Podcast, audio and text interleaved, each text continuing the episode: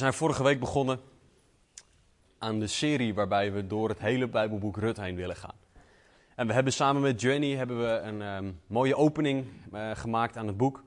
Jenny die heeft ons meegenomen in welke tijd er, eh, dit boek zich afspeelt, in de tijd van de richteren. Uh, Jenny heeft ons meegenomen in de omstandigheden van de mensen, de personen. Ehm, en we hebben gezien wat het thema van dit boek is, namelijk verlossing. En dat God dat gaat doen. Dat God verlossing brengt vanuit hele heftige omstandigheden. En wat we vandaag gaan zien is hoe heftig die omstandigheden wel niet zijn. We gaan vandaag kijken naar echte mensen in, in echte situaties. Mensen die echte pijn hebben en daarop reageren. En we gaan vandaag specifiek kijken naar keuzes die er gemaakt worden en de consequenties die die keuzes hebben.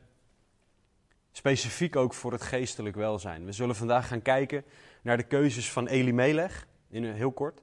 We zullen gaan kijken naar de keuzes van Naomi, daar zien we er een aantal van. We zullen gaan kijken naar de keuze die Orpa maakt en de keuze die Rut maakt.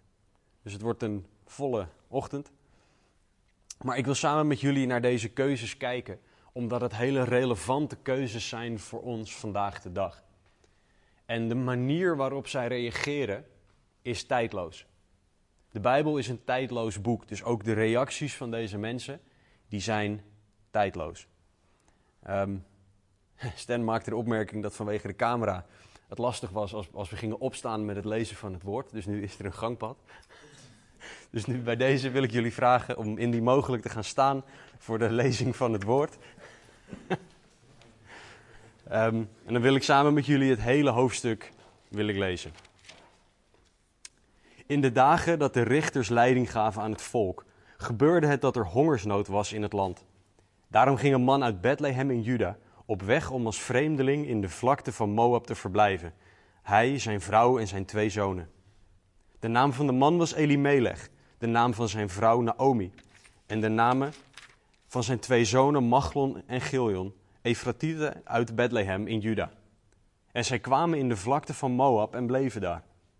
Elimelech, de man van Naomi, stierf en zij bleef achter met haar twee zonen. Die namen voor zich Moabitische vrouwen. De naam van de ene was Orpa en de naam van de andere Rut. En zij bleven daar ongeveer tien jaar. En die twee, Machlon en Giljon, stierven ook. Zo bleef de vrouw achter zonder haar twee zonen en zonder haar man. Toen maakte zij zich met haar schoondochters gereed en keerde terug uit de vlakte van Moab. Want zij had in het land Moab gehoord dat de Heere naar zijn volk omgezien had door hun brood te geven. Daarom trok zij weg uit de plaats waar zij geweest was en haar twee schoondochters gingen met haar mee. Toen ze op weg gegaan was om terug te keren naar het land Juda, zei Naomi tegen haar twee schoondochters: Ga heen, keer terug, ieder naar het huis van haar moeder. Mogen de Heere jullie goedertierenheid bewijzen, zoals jullie die bewezen hebben aan hen die gestorven zijn en aan mij. Mogen de Heere jullie geven dat jullie rust vinden, ieder in het huis van haar man. Toen zij hen kuste, begonnen zij luid te huilen. En zij zeiden tegen haar: Voorzeker, wij, zullen, uh, wij keren met u terug naar uw volk.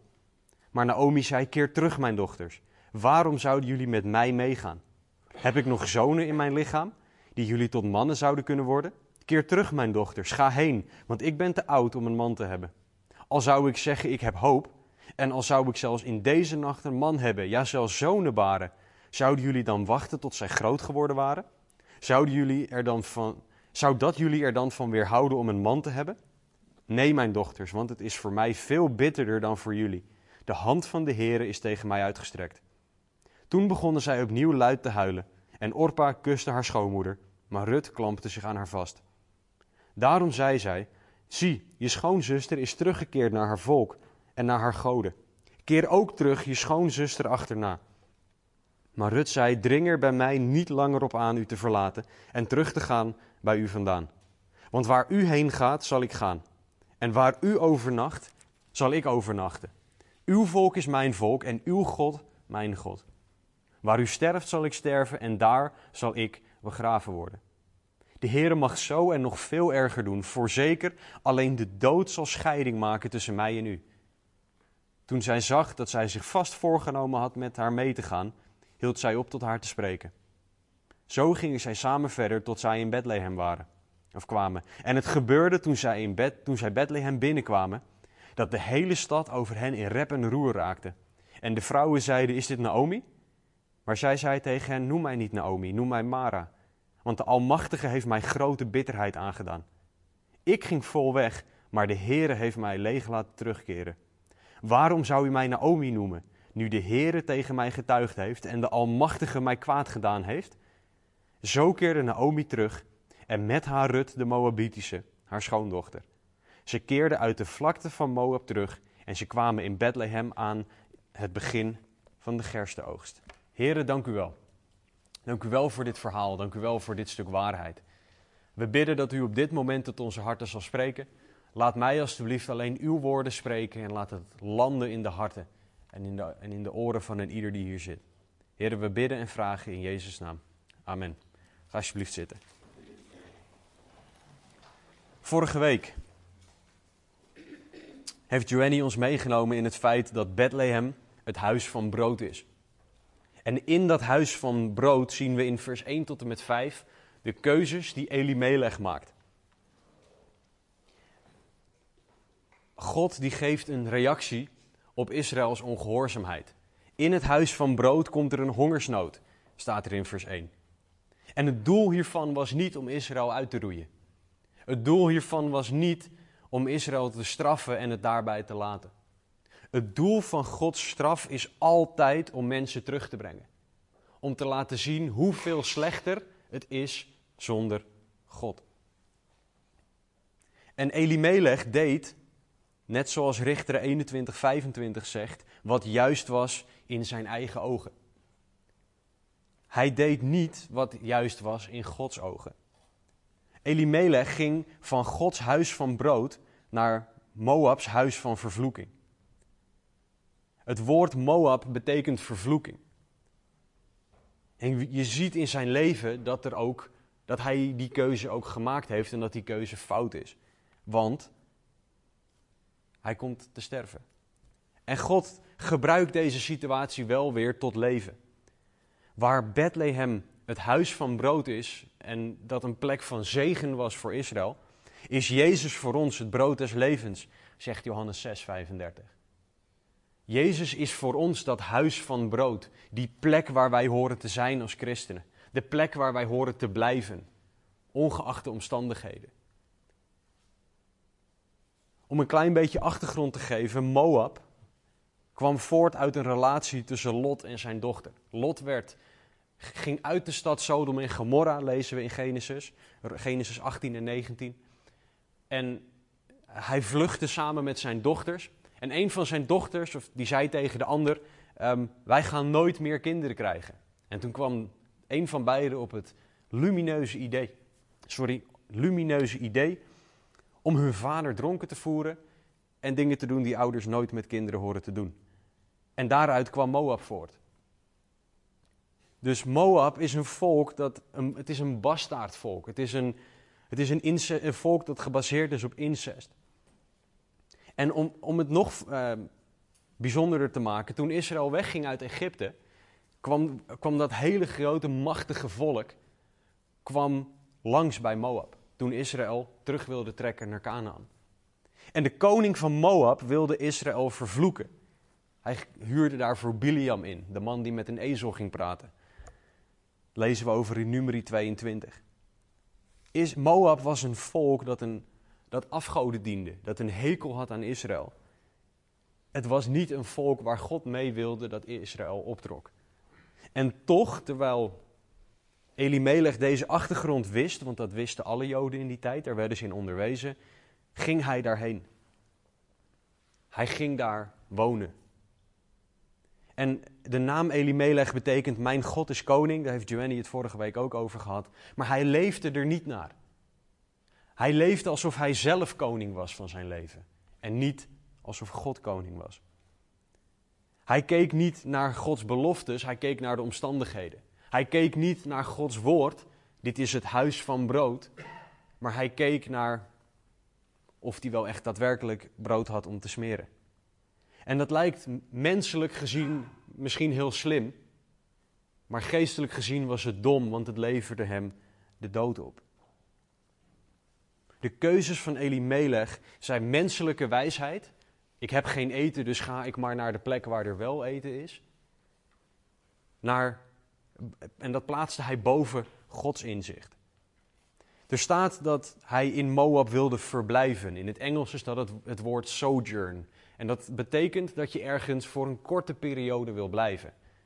Dus ik kan me zo voorstellen dat, ze, dat Elimelech dan tegen Naomi zei: ehm, We gaan er voor een maandje heen. Voor een week. En daarna kijken we weer verder. Maar die maand en die week die werden een jaar. En dat jaar werd tien jaar.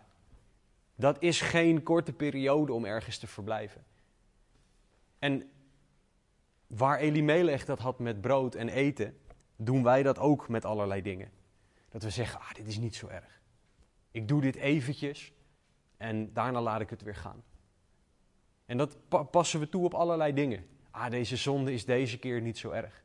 Of die ene keer niet naar de kerk gaan is niet zo erg. Of eventjes tijdelijk weg zijn bij Gods kerk is niet zo erg. Maar uiteindelijk wordt dat een veel langere periode en heeft dat een heel groot effect op ons.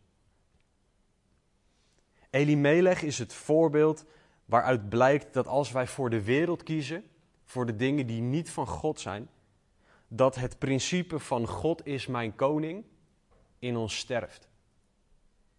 God was niet langer de koning van Elimelech, dat was hij zelf. Zijn hart was niet op God gericht, maar op omstandigheden. En hij vertrouwde God niet boven alles, maar hij vertrouwde iets anders. Warren Wiersbe heeft het volgende hierover gezegd. Hij zegt: We kunnen niet van onze problemen wegrennen. We kunnen niet voorkomen dat we de basisoorzaak van, van de meeste van onze problemen meenemen. Dat is namelijk een ongelovig en ongehoorzaam hart. De basis van de meeste van onze problemen. Een ongelovig en ongehoorzaam hart. Dat is wat Elimelech had. En dat is wat dit oplevert. En God wil juist dat Elimelech hem vertrouwt. Dat Elimelech leeft naar God is mijn koning.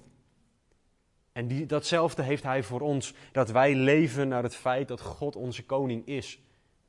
Alleen de vraag is, willen wij ook daarnaar leven en naar hem luisteren? Willen wij ook tegen elke vorm van menselijke wijsheid in zeggen: God, u alleen bent mijn koning? Want nogmaals, menselijk gezien was het niet slechte wat Elimelech deed. Geestelijk gezien was het vreselijk. En Elimelech neemt zijn zonen mee. En die komen te sterven. Elimelech neemt zijn vrouw mee. Die uiteindelijk achterblijft met niks. Dus de keuze van Elimelech om niet naar God te luisteren, heeft gevolgen gehad voor vele mensen. En zo hebben onze keuzes ook gevolgen. Kiezen wij voor God is mijn koning? Of kiezen wij voor iets anders is mijn koning? Vanaf vers 6 tot en met 15 komen de keuzes van Naomi aan bod. Op basis van wat er gebeurd is. En Naomi, zoals we vorige week ook gehoord hebben, betekent aangenaam, prettig of vrolijk. Ze woonde in Bethlehem, leren we. Ze was in Efratiet en ze ging naar Moab. Waarom is dat zo belangrijk? Nou, in de Bijbel heeft elke naam een betekenis. En als je de namen vertaalt van Elimelech, Naomi, hun stam, van waar ze gingen en waar ze naartoe gingen, dan krijg je het volgende.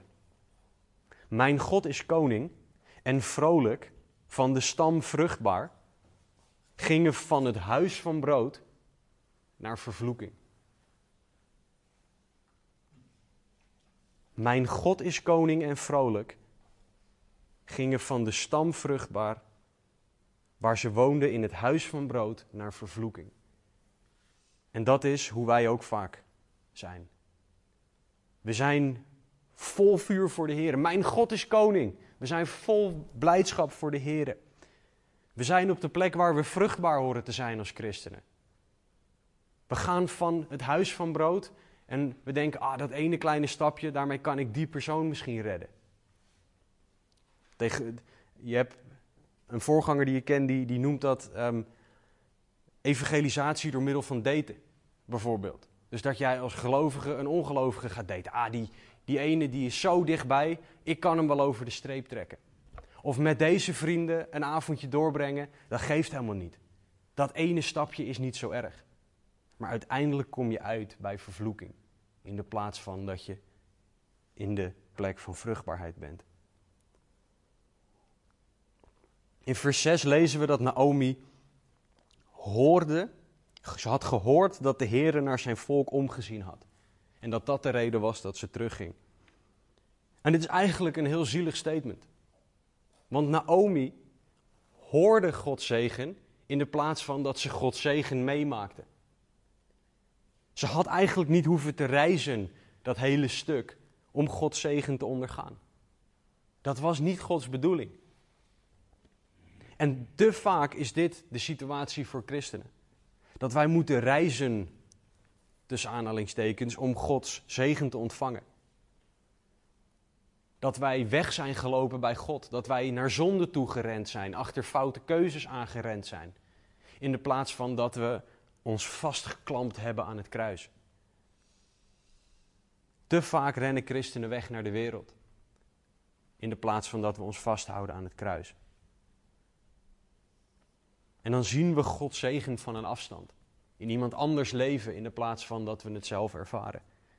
En dat is niet wat God voor ons heeft. Hij heeft juist die zegen voor jou. Matthew Henry zegt het volgende hierover. God neemt het comfort weg van waar we al te veel op leunen en te veel steun in vinden. Hier in het land waar wij tijdelijk verblijven. Zodat we meer aan ons thuis in de andere wereld denken en in geloof en hoop daar naartoe zouden rennen. De aarde wordt bitterder voor ons, zodat de hemel steeds dierbaarder wordt. Soms moet God de aarde heel bitter voor ons maken voordat wij terugrennen. Dat Hij hele heftige dingen zoals een hongersnood en misschien wel dood op ons pad moet brengen. Voordat wij terugrennen naar God. Ik vraag me wel eens af hoe ver God moet u gaan bij sommige mensen, bij mezelf, voordat ik het snap. Hoe ver moet het gaan? Hoeveel moet mij overkomen voordat ik het snap? Mijn gebed is echt dat we het snel zullen snappen en dat we ons snel over zullen geven aan God. In de reis die vanaf vers 8 begint, de reis waar Naomi aan begint, die reis is 80 kilometer ongeveer, om en nabij, iets minder. En dit is ook niet een reis waarbij je even in je auto stapt en je met nou, misschien een uurtje of zo er bent. Dit was lopen. Niet alleen was dit lopen, dit was heuvelop lopen. Moab en Bethlehem, daar zit een vallei tussen. En je moest dus een heel eind, het grootste gedeelte van de weg, moest je heuvelop lopen. Daarnaast was het een gevaarlijke reis, want dit waren drie vrouwen in een tijd waarin staat, ieder deed wat juist was in zijn eigen ogen. En ze woonden ook nog eens in een, in een land waar als jij een vrouw zag die je interessant vond als man, dan pakte je die vrouw en deed je wat je wilde. Het was dus een ontzettend gevaarlijke onderneming om 80 kilometer te gaan lopen. Dat was wel een dag of vier, vijf lopen. En toch moesten ze dit doen, toch deden ze dit. Dus dat is goed om te horen. Maar Naomi begint een gesprek. Vanaf vers 8 zegt ze: Ga heen, keer terug, ieder naar het huis van haar moeder. Mogen de Heer jullie goede tierenheid bewijzen, zoals jullie die bewezen hebben aan hen die gestorven zijn en aan mij. Mogen de Heer jullie geven dat jullie rust vinden, ieder in het huis van haar moeder. Toen zij hen kuste, begonnen zij luid te huilen. Naomi heeft gehoord over de zegen die God geeft, over het feit dat God trouw is richting Israël. En wat doet ze? Ze gaat lopen, maar zegt tegen haar schoondochters: Gaan jullie maar terug. Ze probeert hen terug te sturen naar hun eigen land. En in vers 15 lezen we zelfs ook over hun eigen goden, waar Naomi ze naar terugstuurt. Misschien vond Naomi deze dames een last, want ze moest extra monden voeden. Zij was degene die zich verantwoordelijk voelde. Misschien wilde ze niet herinnerd worden aan haar man en aan haar overleden zonen. En misschien wilde ze niet herinnerd worden aan haar eigen zondige keuze om naar Moab te gaan. Want deze dames waren het fysieke bewijs dat zij een foute keuze had gemaakt. En de vraag is: willen wij herinnerd worden aan onze zondige keuzes? Of willen we dat onder het tapijt schuiven ergens? Zand erover, beetje dat idee. Te veel christenen tegenwoordig willen niet de verantwoordelijkheid nemen voor hun keuzes en voor de gevolgen die eraan zitten. Spreuken 28:13 zegt: Wie zijn overtredingen bedekt, zal niet voorspoedig zijn, maar wie ze beleidt en nalaat, zal barmhartigheid verkrijgen. We weten niet of Naomi het gedaan heeft, maar tot op heden lezen we niet dat zij beleidt naar God, dat zij gezondigd heeft door naar Moab te gaan. Wat we zien is een vrouw die misschien wel haar zonde wil bedekken in de plaats van aan het licht brengen. Ik kan geen andere verklaring vinden hier dan deze, omdat ze mensen weg wil sturen van de levende God. Zij wil namelijk Orpa en Rut weghouden van de God waarvan ze weet dat die echt is. Want ze zegt: ga maar weg, ga maar weg.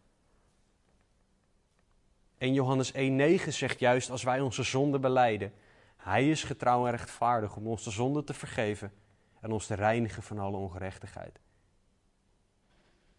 Het woord voor zonde beleiden hier is homologeo. En dat betekent hetzelfde zeggen. Wij moeten hetzelfde zeggen als God over wat wij gedaan hebben. Dus als God iets aanwijst als zonde, zijn wij dan zo arrogant dat we zeggen: Ja, maar God, hier hebt u geen gelijk.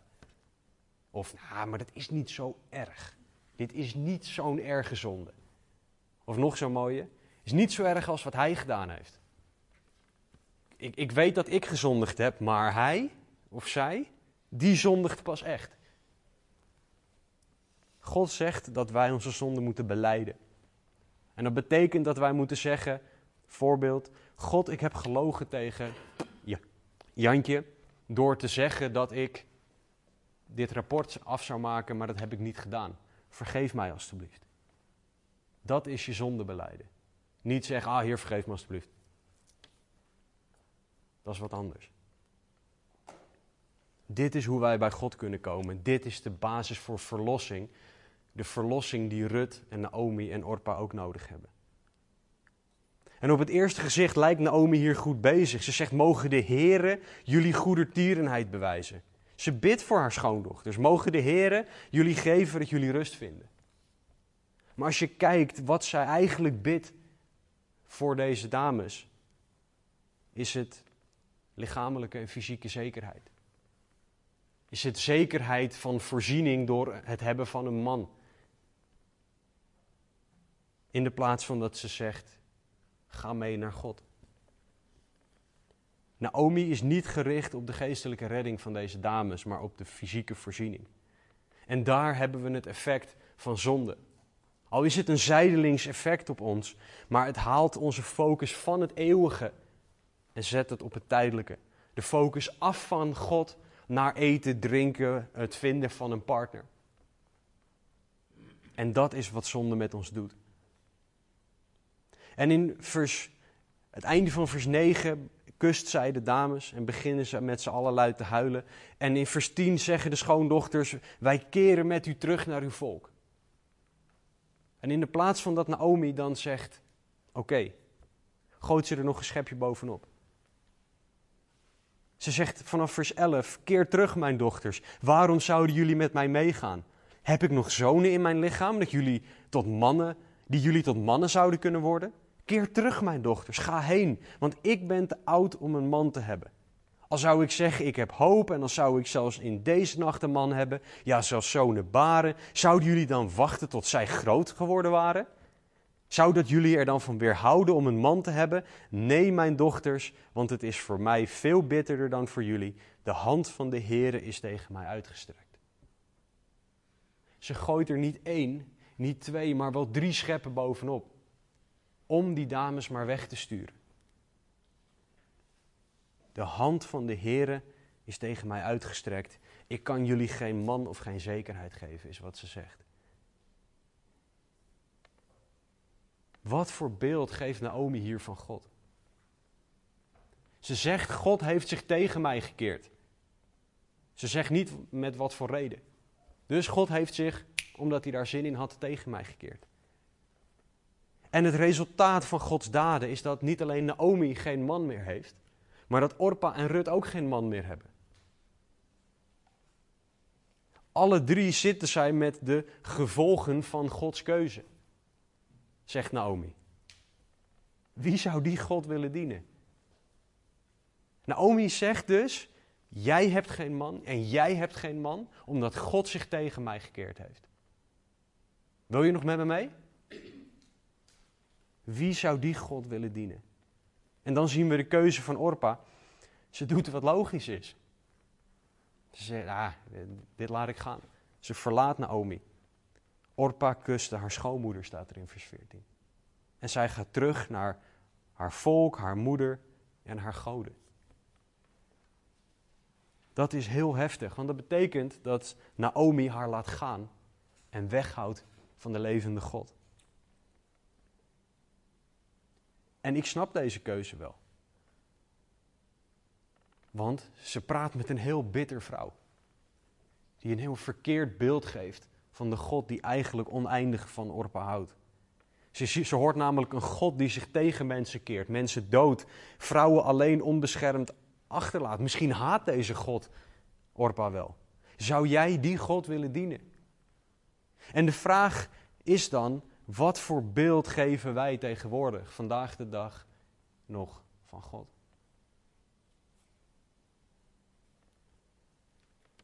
(1 Petrus 3, 15 zegt: Wees altijd bereid tot verantwoording aan ieder die u rekenschap vraagt van de hoop die in u is, met zachtmoedigheid en ontzag.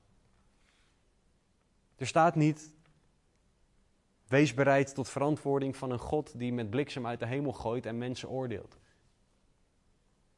Zonder reden en vrouwen alleen achterlaat. Wij hebben een God van hoop, een God van genade en liefde. Is dat de God die jij weergeeft naar mensen? Vertel jij dat er een oordeel wacht door de zonde van mensen, maar dat Jezus de uitweg is naar het eeuwige leven? Of vertel jij over een boze God die mensen doodt?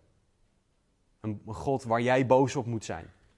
Een God die het niet waard is om te volgen. En dat begint met wat voor beeld jij zelf van God hebt. Maar ook of jouw beeld van God niet gekleurd wordt door zonde. Want Naomi, haar beeld van God, werd gekleurd door de zonde waarin zij nog leefde. Die zij niet bij God had gebracht. En haar keuze heeft grote gevolgen voor Orpa. Want die komt niet bij God. Tenminste, daar lezen we niet over.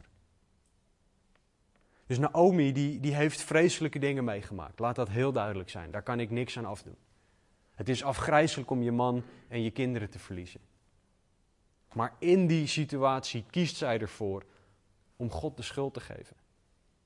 Om bitter te worden. Om mensen af te houden van God in de plaats van keihard naar God te rennen.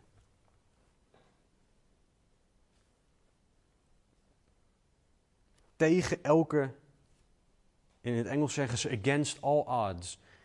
Tegen elke vorm van logica in komen we bij vers 16 en 17, wat twee van de prachtigste versen uit de Bijbel zijn. Maar Rut zei: Dring er bij mij niet langer op aan u te verlaten en terug te gaan bij u vandaan. Want waar u heen gaat, zal ik ook gaan. Waar u overnacht, zal ik overnachten. Uw volk is mijn volk en uw God mijn God. Waar u sterft, zal ik sterven en daar zal ik begraven worden. De Heer mag zo en nog veel erger doen. Voorzeker alleen de dood zal scheiding maken tussen mij en u. We hebben gezien dat Elimelech keuzes maakt. Dat Naomi keuzes maakt en dat Orpa keuzes maakt. En we hebben hier Rut, die ondanks alle tegenwerpingen, alle drempels, alle muren die Naomi opwerpt, zegt zij, maar ik, ik luister daar niet naar. Ik wil met jou mee naar jouw volk. Of uw volk. Naar uw God. En dit zijn prachtige versen, want hier zit een overtuiging in die wij tegenwoordig nodig hebben.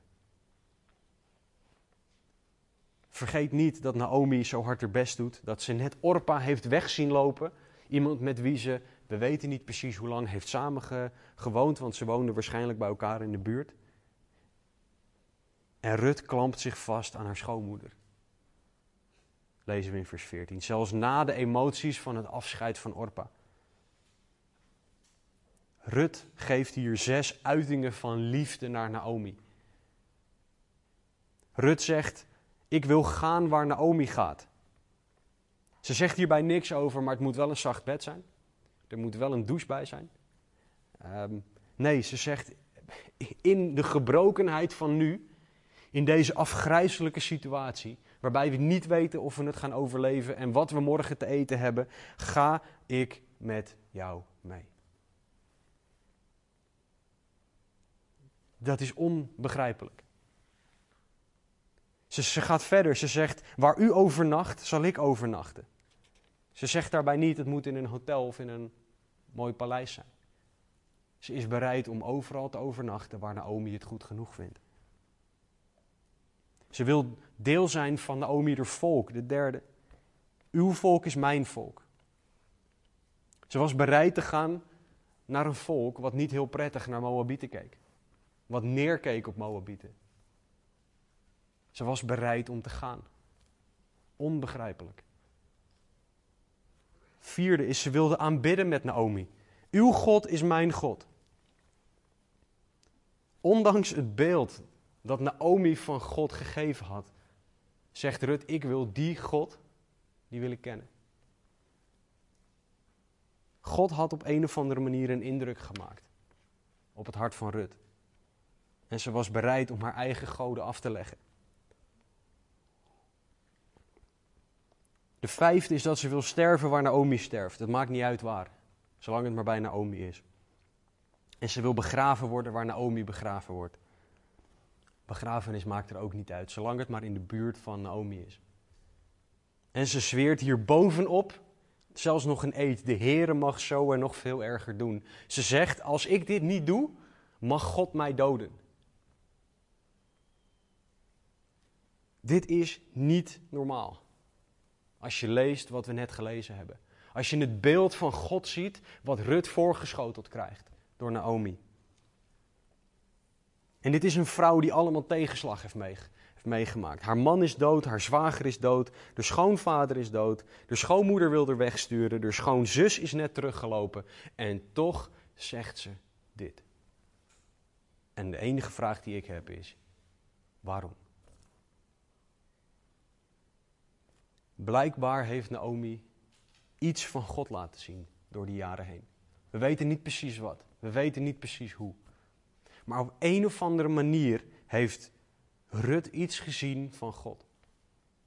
Van de God van Abraham, Isaac en Jacob. Ze heeft iets gezien van een relatie met God. En dat deze God echt is. Je kan me zo voorstellen dat Naomi af en toe nog terugging naar God. En dat ze het uitriep naar, naar God: Heere, waarom? Wat gebeurt hier? En dat Naomi iets heeft laten zien van een echte relatie met een echte God. Die anders is dan afgoden. En wat we hier zien is dat Naomi door de jaren heen, denk ik, een echte vrouw is geweest. Met echte problemen die naar een echte God ging. En dat dat is wat Rut aangetrokken heeft. Naomi had geen zondagsgezicht.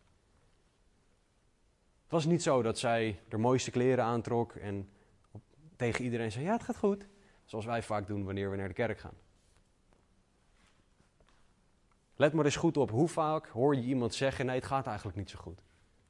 In de kerk en christenen onderling. Het is altijd, bijna altijd, dat het goed gaat. Zelfs terwijl jij van binnen opgevroten wordt door allerlei omstandigheden. Naomi was echt. Rut zag iets dat haar aansprak om God en daarmee Naomi na te volgen. En de vraag is, hoe echt zijn wij? Zijn wij die altijd happy, altijd vrolijke, mijn leven is perfect christenen? Waarbij de grote vraag dan is, waar past God in dit plaatje? Waarom heb jij God nodig? Of zijn wij mensen die worstelen? Die door dingen heen gaan, die God nodig hebben? Christenen horen de meest echte mensen te zijn die er op deze planeet zijn. Wij horen te laten zien wie God is en hoe hard wij Hem nodig hebben. En daarmee hoe hard andere mensen Hem nodig hebben. Ik weet niet of het je ooit is opgevallen, maar er is geen boek zo eerlijk over de hoofdpersonen als de Bijbel. Er zijn weinig mensen die echt in een heel positief dagbeeld gezet worden door de Bijbel. Jezus was een man van smarten, zegt Jesaja 53. Hij kwam niet als die, die, die stoere koning die alles goed deed, een soort superman waar, waar die niks kan raken. Jezus huilde. Jezus was moe. We lezen over dat Jezus in die storm in dat schip ligt te slapen. Dat is niet om de discipelen een lesje te leren. Dat was omdat Jezus gewoon domweg doodmoe was. Jezus had pijn.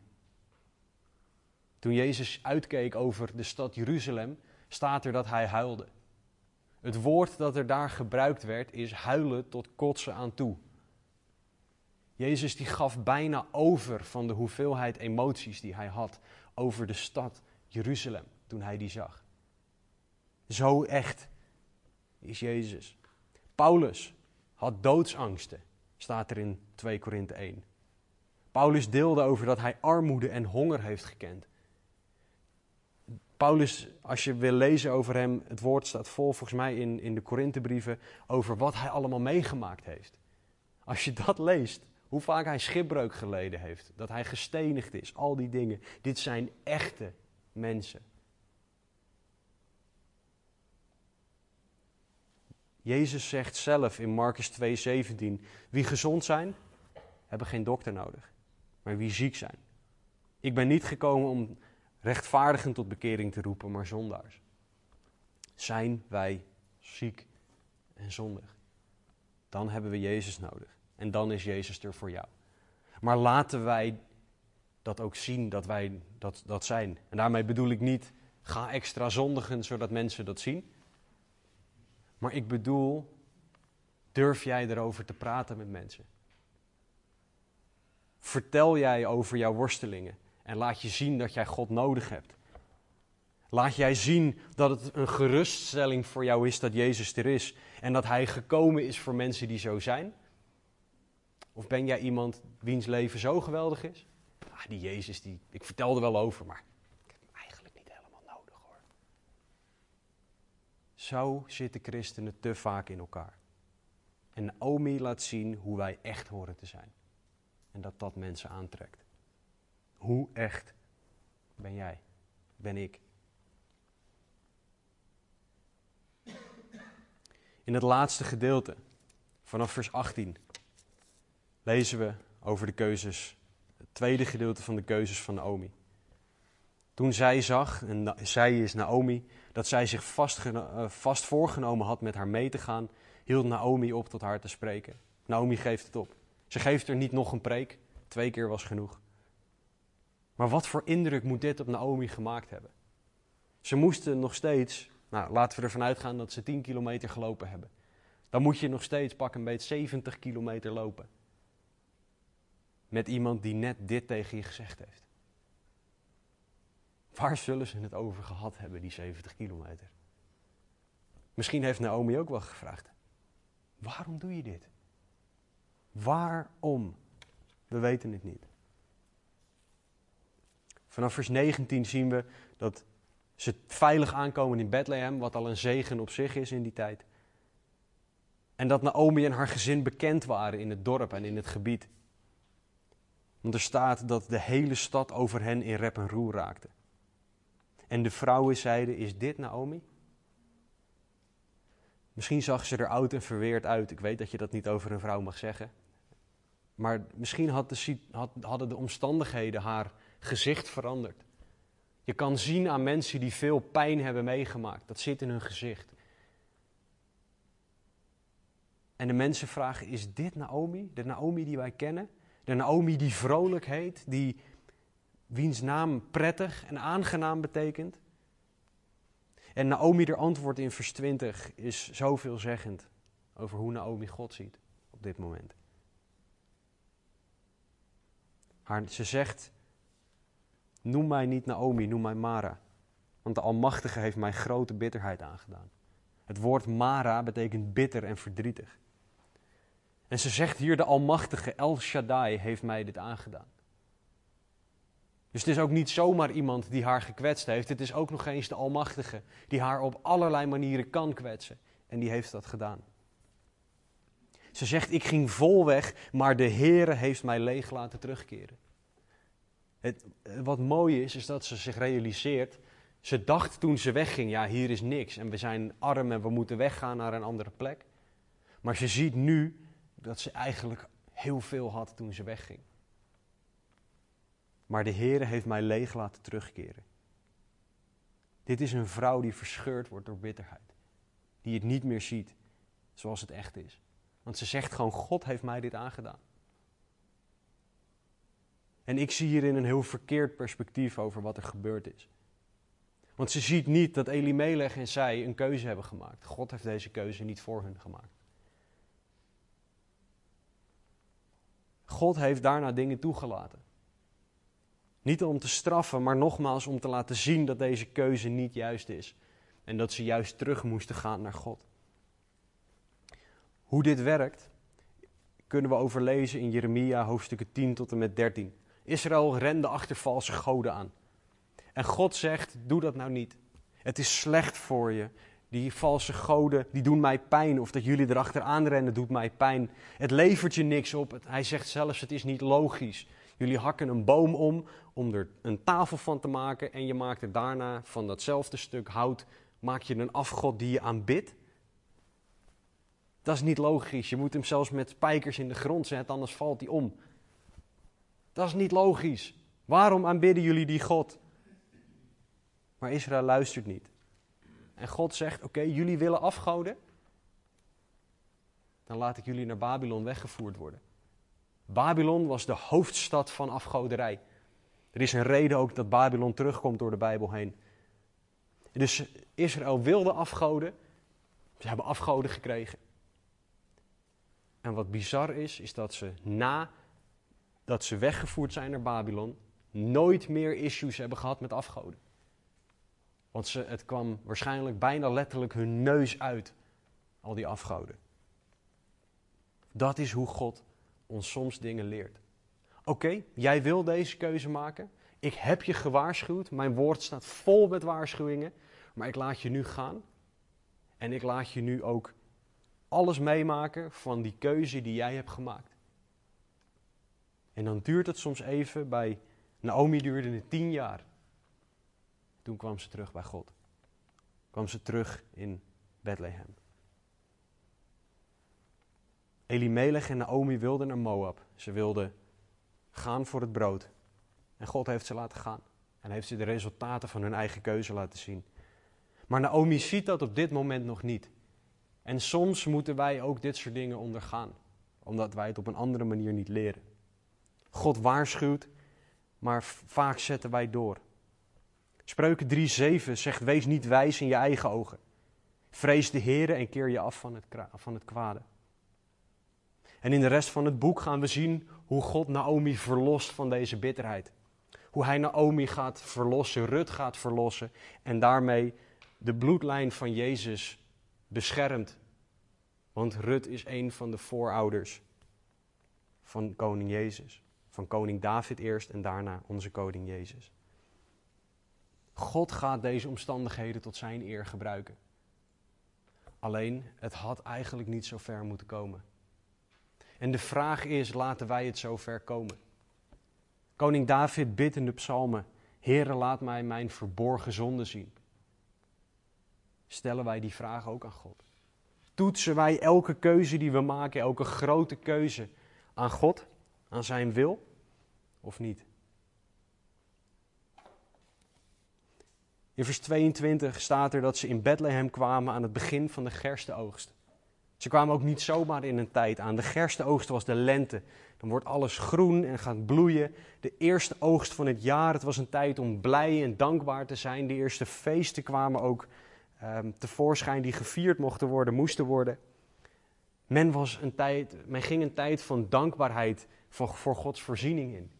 En op dit moment komen Rut en Mara, want zo wil ze dat ze genoemd wordt, bitter komen in Bethlehem. Een vraag die we niet vaak genoeg aan christenen kunnen stellen is: ben jij bitter ergens over?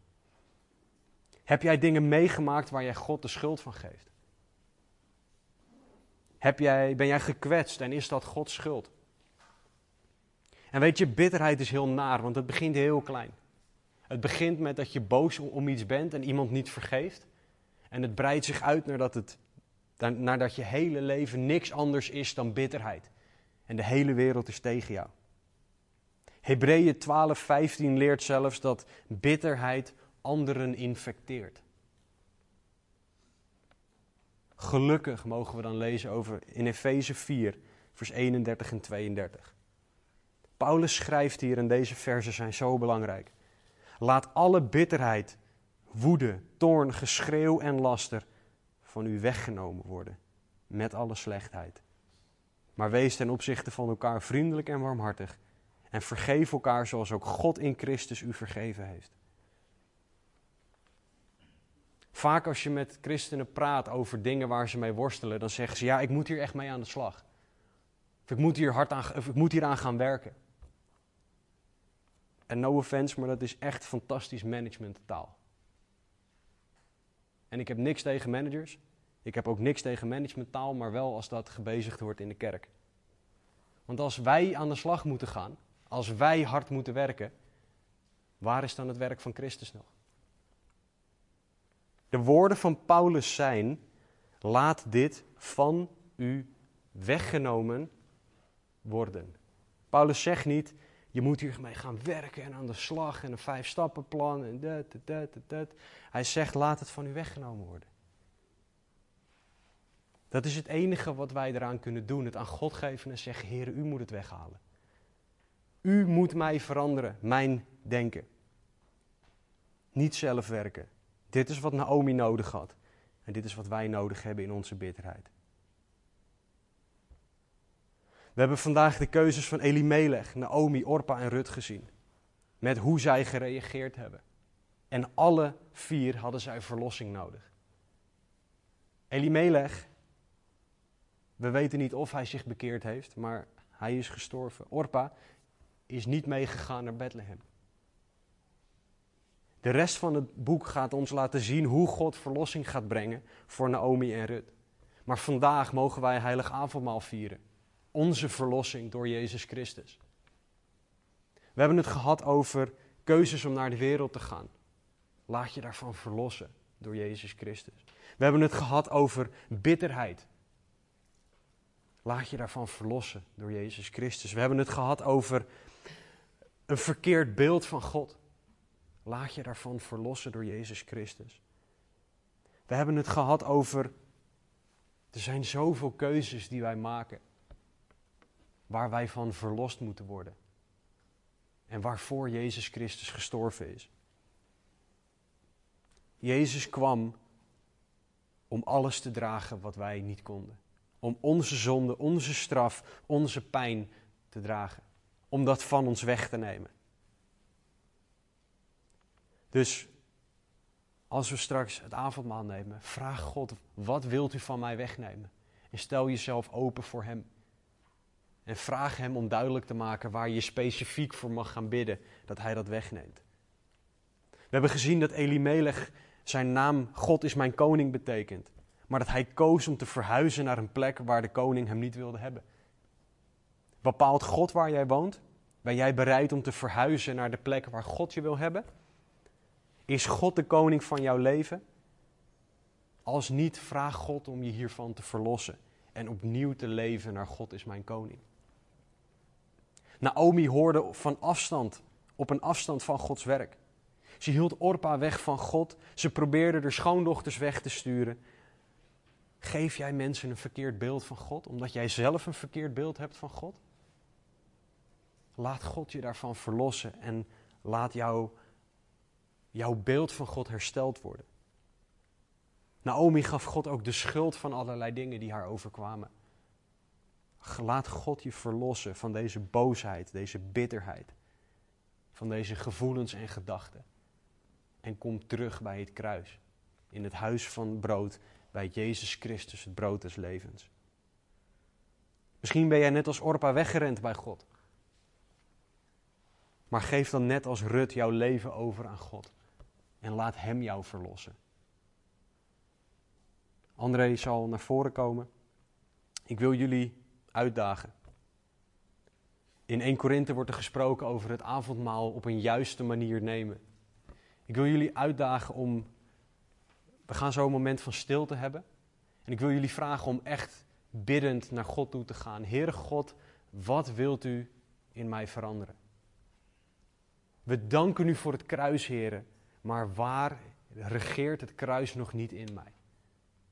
Want we hebben zo'n hoop, we hebben zo'n geweldige God die we mogen dienen. Maar waar dienen wij nog iets of iemand anders? Hebben wij nog bitterheid, foute keuzes, verkeerd beeld? Ik weet het niet. Maar vraag God om jou te verlossen van dat wat niet van Hem is. Dus laten we een moment van stilte nemen. André zal zo beginnen met de, met de liederen. En daarna neem het avondmaal. Neem het avondmaal als jij gelooft dat Jezus Christus de Zoon van God is. Er zullen zo een aantal mensen aan de achterkant van de zaal en aan de zijkant staan, mocht je daarmee willen bidden. Ik wil vragen of uh, Stan en Marnie daar willen gaan staan. Delano, um, um, Amit, wil jij er alsjeblieft ook gaan staan? En ik wil gewoon vragen of jullie God willen zoeken en Hem jouw leven willen laten veranderen. Want dat is wat we nodig hebben.